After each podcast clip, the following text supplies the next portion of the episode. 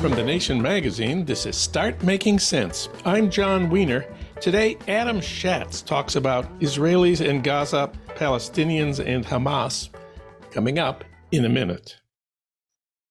You know how to book flights and hotels. All you're missing is a tool to plan the travel experiences you'll have once you arrive. That's why you need Viator. Book guided tours, activities, excursions, and more in one place to make your trip truly unforgettable. Viator has over 300,000 travel experiences to choose from. Everything from simple tours to extreme adventures and all the niche, interesting stuff in between. So you can plan something that everyone you're traveling with will enjoy. Real traveler reviews give the inside scoop from people who've already been on the experiences you're considering. So you can plan with confidence. Free cancellation helps you plan for the unexpected. And 24 7 customer support means you can travel worry free. Download the Viator app now and use code Viator10 for 10% off your first booking in the app. Find travel experiences for you. Do more with Viator. Sick of being upsold at gyms? My guy, you're currently a base member. For $90 more, I can upgrade you to our Shred membership. For 130 more, you'll be a Swole member. And for just $300 more, you'll reach Sweat Platinum. At Planet Fitness, you'll get energy without the upsell. Never pushy, always free fitness training and equipment for every workout. It's fitness that fits your budget. Join Planet Fitness for just $1 down and $10 a month. Cancel anytime. Deal ends Friday, May 10th. See Home Club for details. We need to talk more about Israel and Hamas, the Palestinians in Gaza. For that, we turn to Adam Shatz. He's the U.S. editor of the London Review of Books and former literary editor of The Nation. He's also written for the New York Times Magazine, the New York Review of Books, and the New Yorker.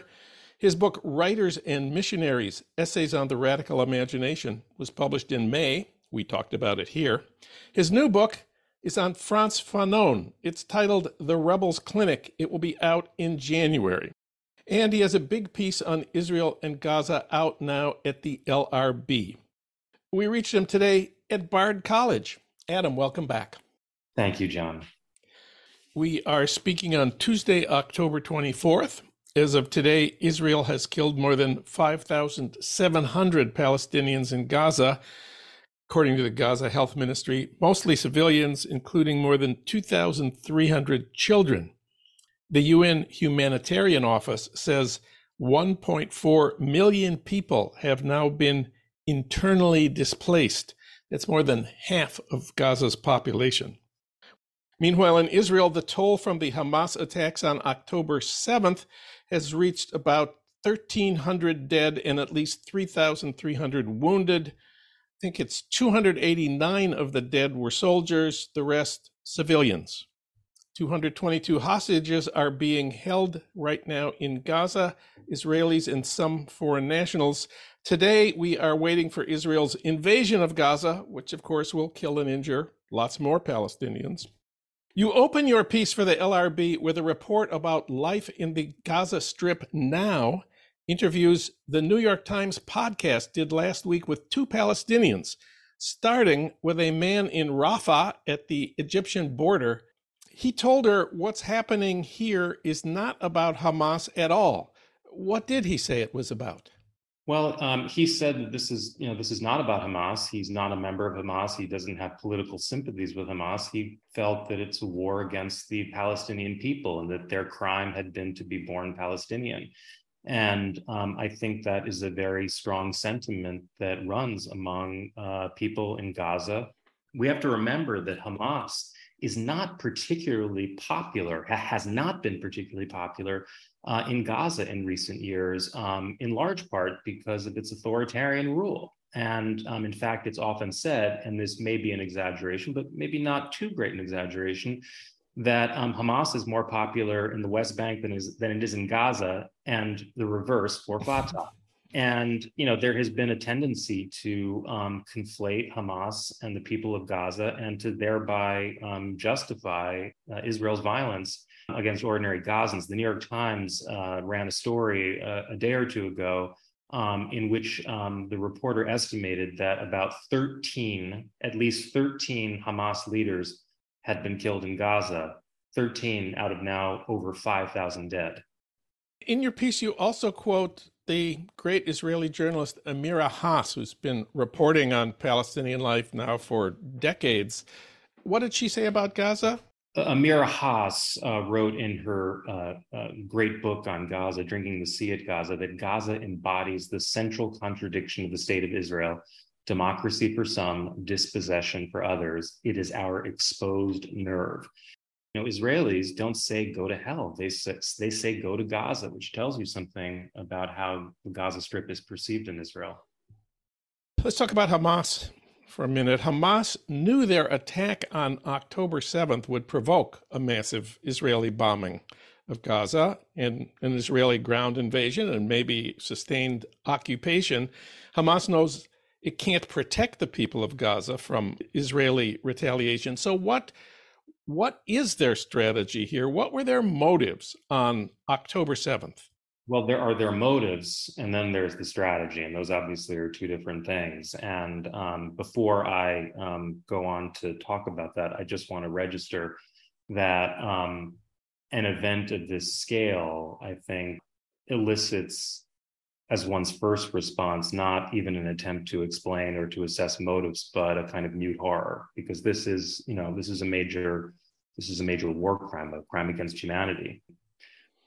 You know, to some people, to, to many observers, um, what Hamas did may seem inexplicable, or to, to use another adjective that has often been uh, cited, um, unprovoked.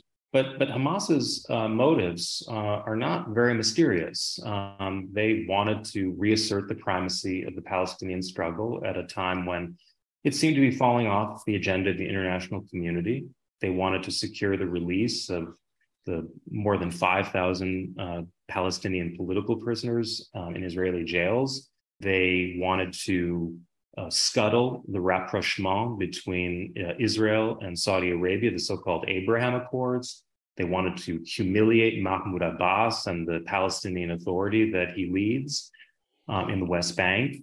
They wanted to protest against uh, settler violence in the West Bank, which has been particularly extreme under the Netanyahu government, which is headed by settler zealots and extremists. Um, they wanted to protest the visits of religious Jews and Israeli officials to the Al Aqsa Mosque in Jerusalem. And, and I think you know, they also wanted to send a message to the Israelis that um, the Israelis are not invincible and that they have to pay a price for maintaining the status quo in Gaza. I suspect too, Jon, that that provoking an Israeli uh, response, a very fierce response, a, a, a potential ground invasion, uh, may have figured in their strategy because the likely result of that is to drive people even further into the hands of Hamas. And also, I think this is something that I don't think people are have really, uh, I don't think people have really considered to make armed struggle the sole means by which Palestinians speak to, deal with Israelis. Because you know it's not particularly well understood in the West, but there are rich traditions of protest and civil disobedience among Palestinians. The first Intifada from 1987 until 1991 was defined largely by nonviolent, unarmed civil disobedience. The second Intifada obviously was a was a violent one. I think that Hamas wants to transform itself, wants to project itself rather as the sole legitimate authority of the Palestinian people and as the, the vanguard of an armed struggle. You note there were two distinct and radically different parts of the October 7th attack. First, the Hamas fighters broke through the Gaza border and fence and attacked military outposts, killed hundreds of Israeli soldiers, took 250 more soldiers hostage. You call this, quote, a classic and legitimate form of guerrilla warfare against an occupying power.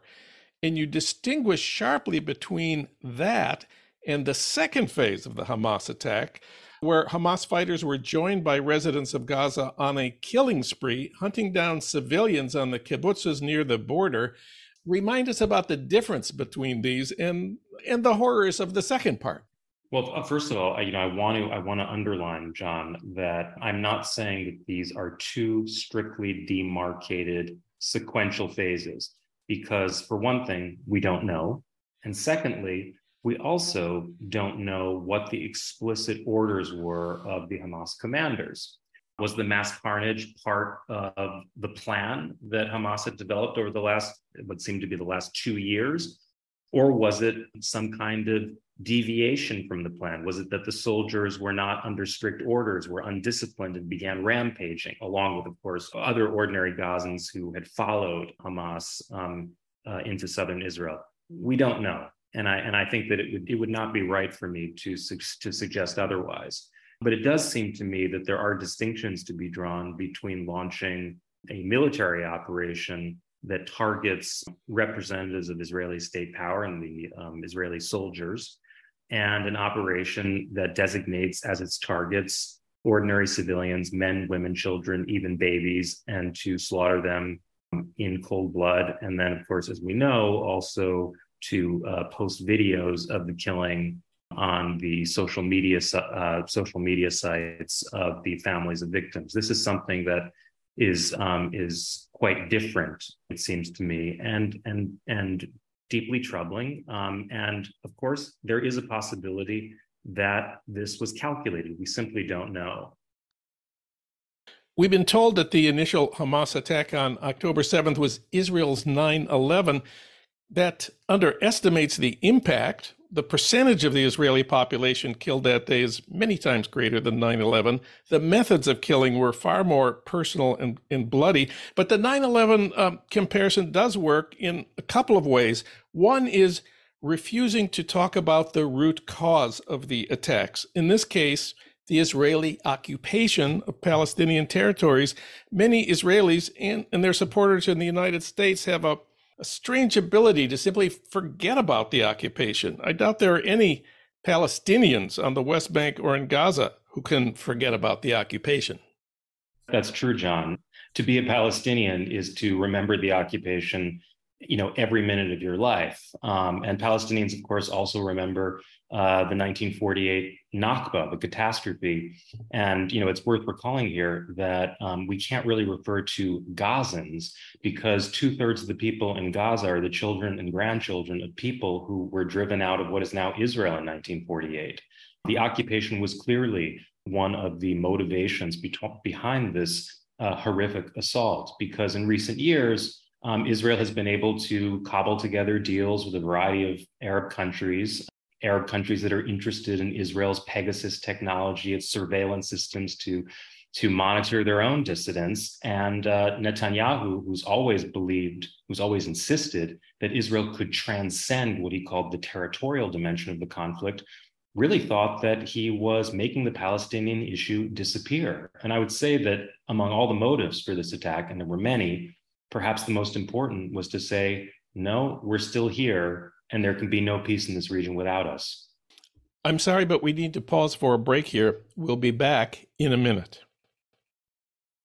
Support for this podcast and the following message come from Corient Corient provides wealth management services centered around you. They focus on exceeding your expectations and simplifying your life. Corient has been helping high achievers just like you enjoy their lives more fully, preserve their wealth, and provide for the people, causes, and communities they care about. As one of the largest integrated fee only registered investment advisors in the U.S., Corient has deeply experienced teams in 23 strategic locations. Corient has extensive knowledge spanning the full spectrum of planning planning, investing, lending, and money management disciplines. Leverage Corient's exclusive network of experts to craft custom solutions designed to help you reach your financial goals, no matter how complex they may be. Real wealth requires real solutions. For more information, connect with a wealth advisor today at corient.com. That's C O R I E N T.com. Corient.com.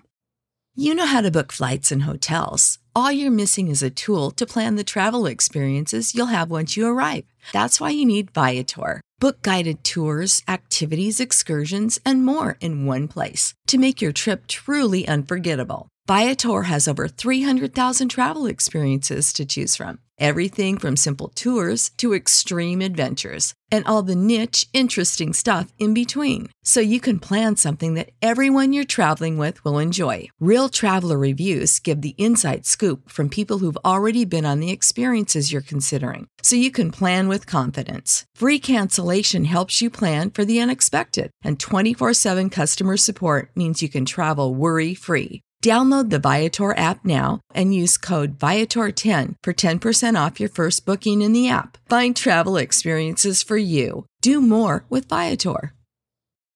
For the ones who work hard to ensure their crew can always go the extra mile, and the ones who get in early so everyone can go home on time, there's Grainger, offering professional grade supplies backed by product experts so you can quickly and easily find what you need.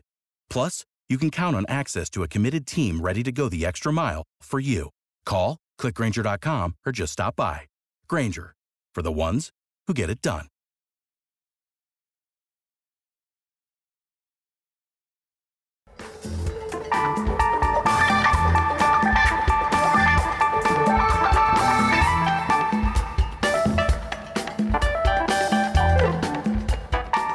I'm Jon Wiener.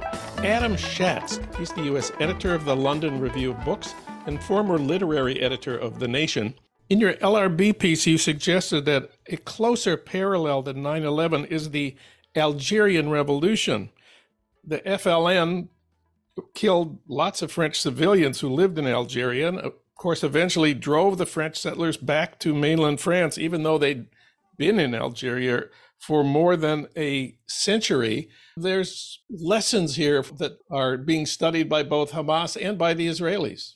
Right. I mean, of course, there are, you know, there are just differences. The Israelis, unlike the French in Algeria, don't have a homeland to go back to. So there, there are distinctions. And yet at the same time, Israel is a country that um, originated in colonial settlement and a country where waves of settlement have continued over the years because Israel is not merely a state, it's, it's a movement of colonization of the entire territory of Mandate, Mandate Palestine. The parallel that I was alluding to had to do with a um, with a, an uprising that took place in 1955, uh, less than a year after the Algerian independence struggle began. In a, in a harbor town uh, called Philippeville in eastern Algeria. The FLN had found itself at an, at an impasse that it was having a hard time breaking out of, not unlike Hamas confined to Gaza in a 17 year siege, in a sense, reduced to governance without being able to break out of its confines. And so the FLN uh, decided to carry out a very bloody attack in which uh, dozens of French people and also some Algerians um, were killed. And this massacre um, led the uh, French to commit uh, terrible atrocities afterward. About 12,000 Algerians were killed in the weeks after the Philippeville uprising. And the result was to create a kind of river of blood that separated the two populations and to drive even the most moderate Algerians into the hands of the FLN. It was the turning point in that war. In the debate that's been going on, each side accuses the other of Nazi like atrocities. Uh, of course, that's a very powerful image in the history of the Jewish people. What do you make of the current charges being hurled back and forth? Well, first of all, on an emotional level, Jon, it's understandable that um, you know that Jews have reached out for um, Holocaust and pogrom analogies in order to understand um, the October 7 attacks, even if these analogies are not perhaps the most instructive for understanding uh, what has transpired, as as as obscene as it is. And it's understandable too that Palestinians um, suffering these horrendous levels of violence in Gaza would see their oppressors as um, as Nazis. I, I, I don't uh, judge this behavior because these are people caught in an absolutely horrible situation. But I, have always been very wary of introducing analogies to Nazism and the Holocaust when discussing this issue, and for a number of reasons. First, the Israelis have shamelessly instrumentalized the Holocaust in defense of inhumane and brutal policies of expulsion, land confiscation, and of course, this occupation, which is now over 50 years old. And faced with Israel's abuse of the Holocaust and with the suggestion that their own suffering can never measure up to Jewish suffering in the Second World War, Palestinians have responded either by calling the Israelis Nazis or by denying that the Holocaust ever happened, that it's just Zionist propaganda. Now, this is not an intellectual argument. This is just verbal warfare. And you know, the Nazification of the enemy, whether it's by the much more powerful party, the Israelis, or by the weaker party, the Palestinians, has pre- prevented both of them from understanding something that Edward Said constantly emphasized, which is that the Palestinians are victims of victims. I think that this insight of Said is not just a moral one, it's also a political one, because people who think of themselves as history's victims and who are determined never again to be victims are capable of resorting to the most extreme and even genocidal forms of violence, as we saw with the Serbs in Bosnia, as we're now seeing with the Israelis in Gaza. The attack on October 7th stirred the deepest fear in the Israeli Jewish psyche, the fear of annihilation, just listen to the language of people like Israel's defense minister, Yoav Gallant, who describes Palestinians as human animals.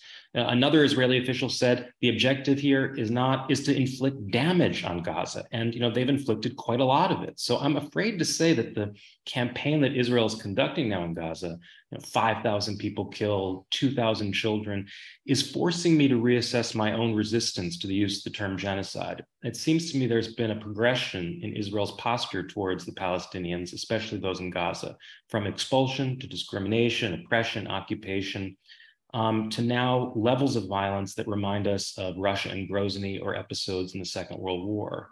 Um, Israel's objective may still be what Baruch Kimmerling, an Israeli sociologist, called politicide, the elimination of the Palestinian people as a political entity, but it's moved very rapidly since October 7 to something closer to ethnocide. Um, it's a horrific development for the Palestinian people who are suffering unimaginably, but it's also a tragic chapter in the history of the Jewish people and their transformation from victims to perpetrators. Israel is running a great risk by building its security on the ruins of Gaza, and I fear that Jews abroad could be placed at grave risk by what Israel's doing. And we also need to talk about uh, American policy, which of course means Joe Biden.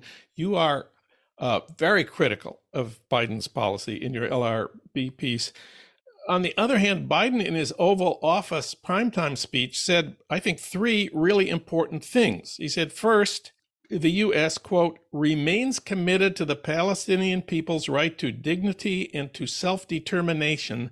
The actions of Hamas terrorists don't take that right away, close quote. And second, he emphasized to Netanyahu, quote, the critical need for Israel to operate by the laws of war. That means protecting civilians in combat as best they can, close quote. And third, he told Bibi that, quote, the people of Gaza urgently need food, water, and medicine. That's pretty much what I hoped he would say. Right. I mean, he said, I mean, he said some of the right things, these quotes that you um, just cited, but what kind of pressure um, is being applied? I mean, I see them dispatching aircraft carriers and preventing uh, their diplomats from from using language like uh, ceasefire or reducing the harm to civilian lives and so on. Of course, there was also a, a you know State Department official um, who oversaw the arms transfers to Israel, who recently resigned and published a very um, eloquent letter uh, denouncing the policy and said he could no longer work for the administrator for the for the government. Um, so I see yet another stark contrast between these very reassuring words about the US's ultimate intentions with respect to a Palestinian state and its all too um, indulgent policy of permitting Israel to reign what is essentially state terror on the Gazan people. I mean, one hopes the Gazan people will, will survive to see such a state when you observe the kind of combat tactics that Israel is currently using. Jake Sullivan, the US National Security Advisor, was quoted as saying that the administration defined the success of the war as ensuring the security of the Jewish people. What about the Palestinians? Don't they deserve security as well? It, it, seems that that's not a consideration of ours. I should add, by the way, that Biden has also discouraged the Israelis from pursuing a second, from opening a second front and attacking Hezbollah um, in, in Lebanon, which would could gravely um, escalate the conflict and draw Iran in. But the uh, Israeli military, which seems even more emboldened than Netanyahu himself, and remember, Netanyahu has has historically been very reticent about getting involved in ground offensives. Um, the Israeli military is appears to be pushing ahead with that. The uh, tensions on the border, on the Israeli-Lebanese border, have um, have increased, um, and there is a possibility that if the ground invasion of Gaza begins, then um, Hassan Nasrallah, um, uh, Hezbollah Secretary General, who's been quite cautious so far, only attacking symbolically, really, the Shebaa farms, may feel that he has no choice but to enter the battle. And that's a that's a very scary thought. And one last thing suppose Israel succeeds at its proclaimed goals of killing the leaders of Hamas and lots of its fighters. Will that be the end of the organization? I doubt that very much. Hamas uh, has a political leadership outside the country. Much of it um, is in Qatar. Hamas is an organization that does not represent the majority of Palestinians, but it is an important part of Palestinian political society. And I do not think that it can be eliminated uh, by force of arms. I think that's a fantasy. I mean, we may not like Hamas, whether it's for attacks like October 7 or its its views about uh, gender and homosexuality or its um, its religious intolerance. But the reality is that Hamas has deep roots in the society, and uh, its influence has been abetted, I'm afraid, uh, by the Israelis. Hamas has been the enemy that it wants to prevent the emergence of a Palestinian state and to weaken the Palestinian Authority. And Netanyahu has been very clear about that. As recently as 2019, he said that his policy was to strengthen Hamas. And at the same time, Hamas has been a kind of ally. As, as long as Hamas is there in Gaza, the Israelis can say, we have no partner for peace. Now, obviously, that, that delicate and what we now see as a, as a lethal dance with Hamas, that's over. The Israelis um, are not interested in shoring up Hamas, they're interested in liquidating it. But I think that's a, it's, a, it's an utter fantasy. And even if Hamas were to be vanquished, it would reappear either under the name Hamas or under a different name or or it might be uh, succeeded by an even more radical organization. I mean, it's kind of a miracle given the extreme suffering to which uh, the people of Gaza have been subjected for so many years, that more radical forms of political Islam haven't taken root there. There has not really been all that much of an ISIS problem in the Gaza Strip. There have been a, a scatter, scattering of radical Islamists, but very few. That too could change. Your final thoughts today. Know, my final thought, Jon, is that the only thing that can really rescue the people of both Israel and Palestine, uh, Israeli Jews and Palestinian Arabs, and of course also Palestinian citizens of Israel, and prevent another Nakba, you know, the great um, dispossession and displacement of Palestinians that occurred in 1948, is a political solution that recognizes all of the inhabitants of Israel Palestine as equal citizens and allows them to live in peace and freedom. No matter the framework, whether it's a single democratic state or two states or a federation. And so long as that solution is avoided, we will see a continuing degradation and possibly a greater catastrophe. Adam Shatz, he wrote about Israel and Palestine, Hamas and Gaza for the London Review of Books. Adam, thanks for your work on this. Thanks for talking with us today. Thank you, Jon.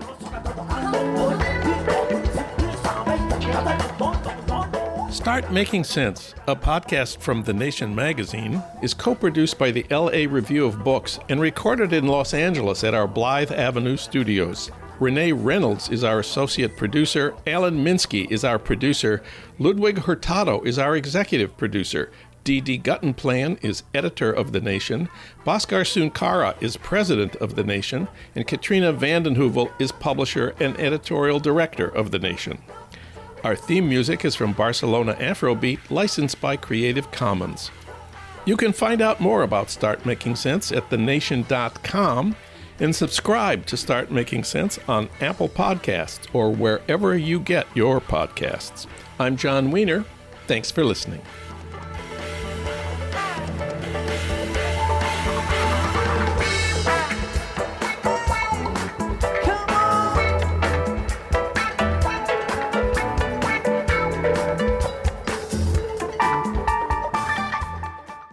Know how to book flights and hotels. All you're missing is a tool to plan the travel experiences you'll have once you arrive. That's why you need Viator. Book guided tours, excursions, and more in one place. There are over 300,000 travel experiences to choose from, so you can find something for everyone. And Viator offers free cancellation and 24 7 customer support for worry free travel. Download the Viator app now and use code Viator10 for 10% off your first booking in the app. Find travel experiences for you. Do more with Viator.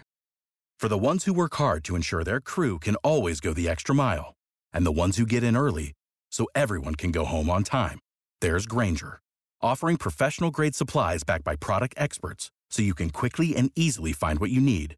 Plus, you can count on access to a committed team ready to go the extra mile for you. Call, clickgrainger.com, or just stop by. Grainger, for the ones who get it done.